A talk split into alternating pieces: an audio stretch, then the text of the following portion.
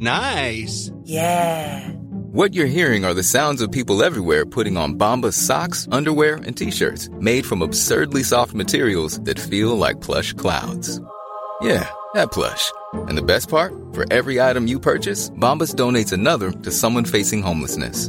Bombas. Big comfort for everyone. Go to bombas.com slash ACAST and use code ACAST for 20% off your first purchase. That's bombas.com slash ACAST. Code ACAST. PH reggae singer Kokoi Baldo dies in road accident. Manila, Philippines. Popular reggae singer Kokoi Baldo, Juan Manuel Ubaldo in real life, died in a vehicular accident in Bacolod City early Friday morning. Ubaldo, 44, was trying to overtake a vehicle in front of him along the circumferential road in Barangay Mandalagan at 1:30 a.m. on Friday when he lost control of his motorcycle and was run over by a 10-wheeler truck carrying sugarcane that caused his death. His head was reportedly severed from his body because of the impact of the accident. The truck driver has been detained.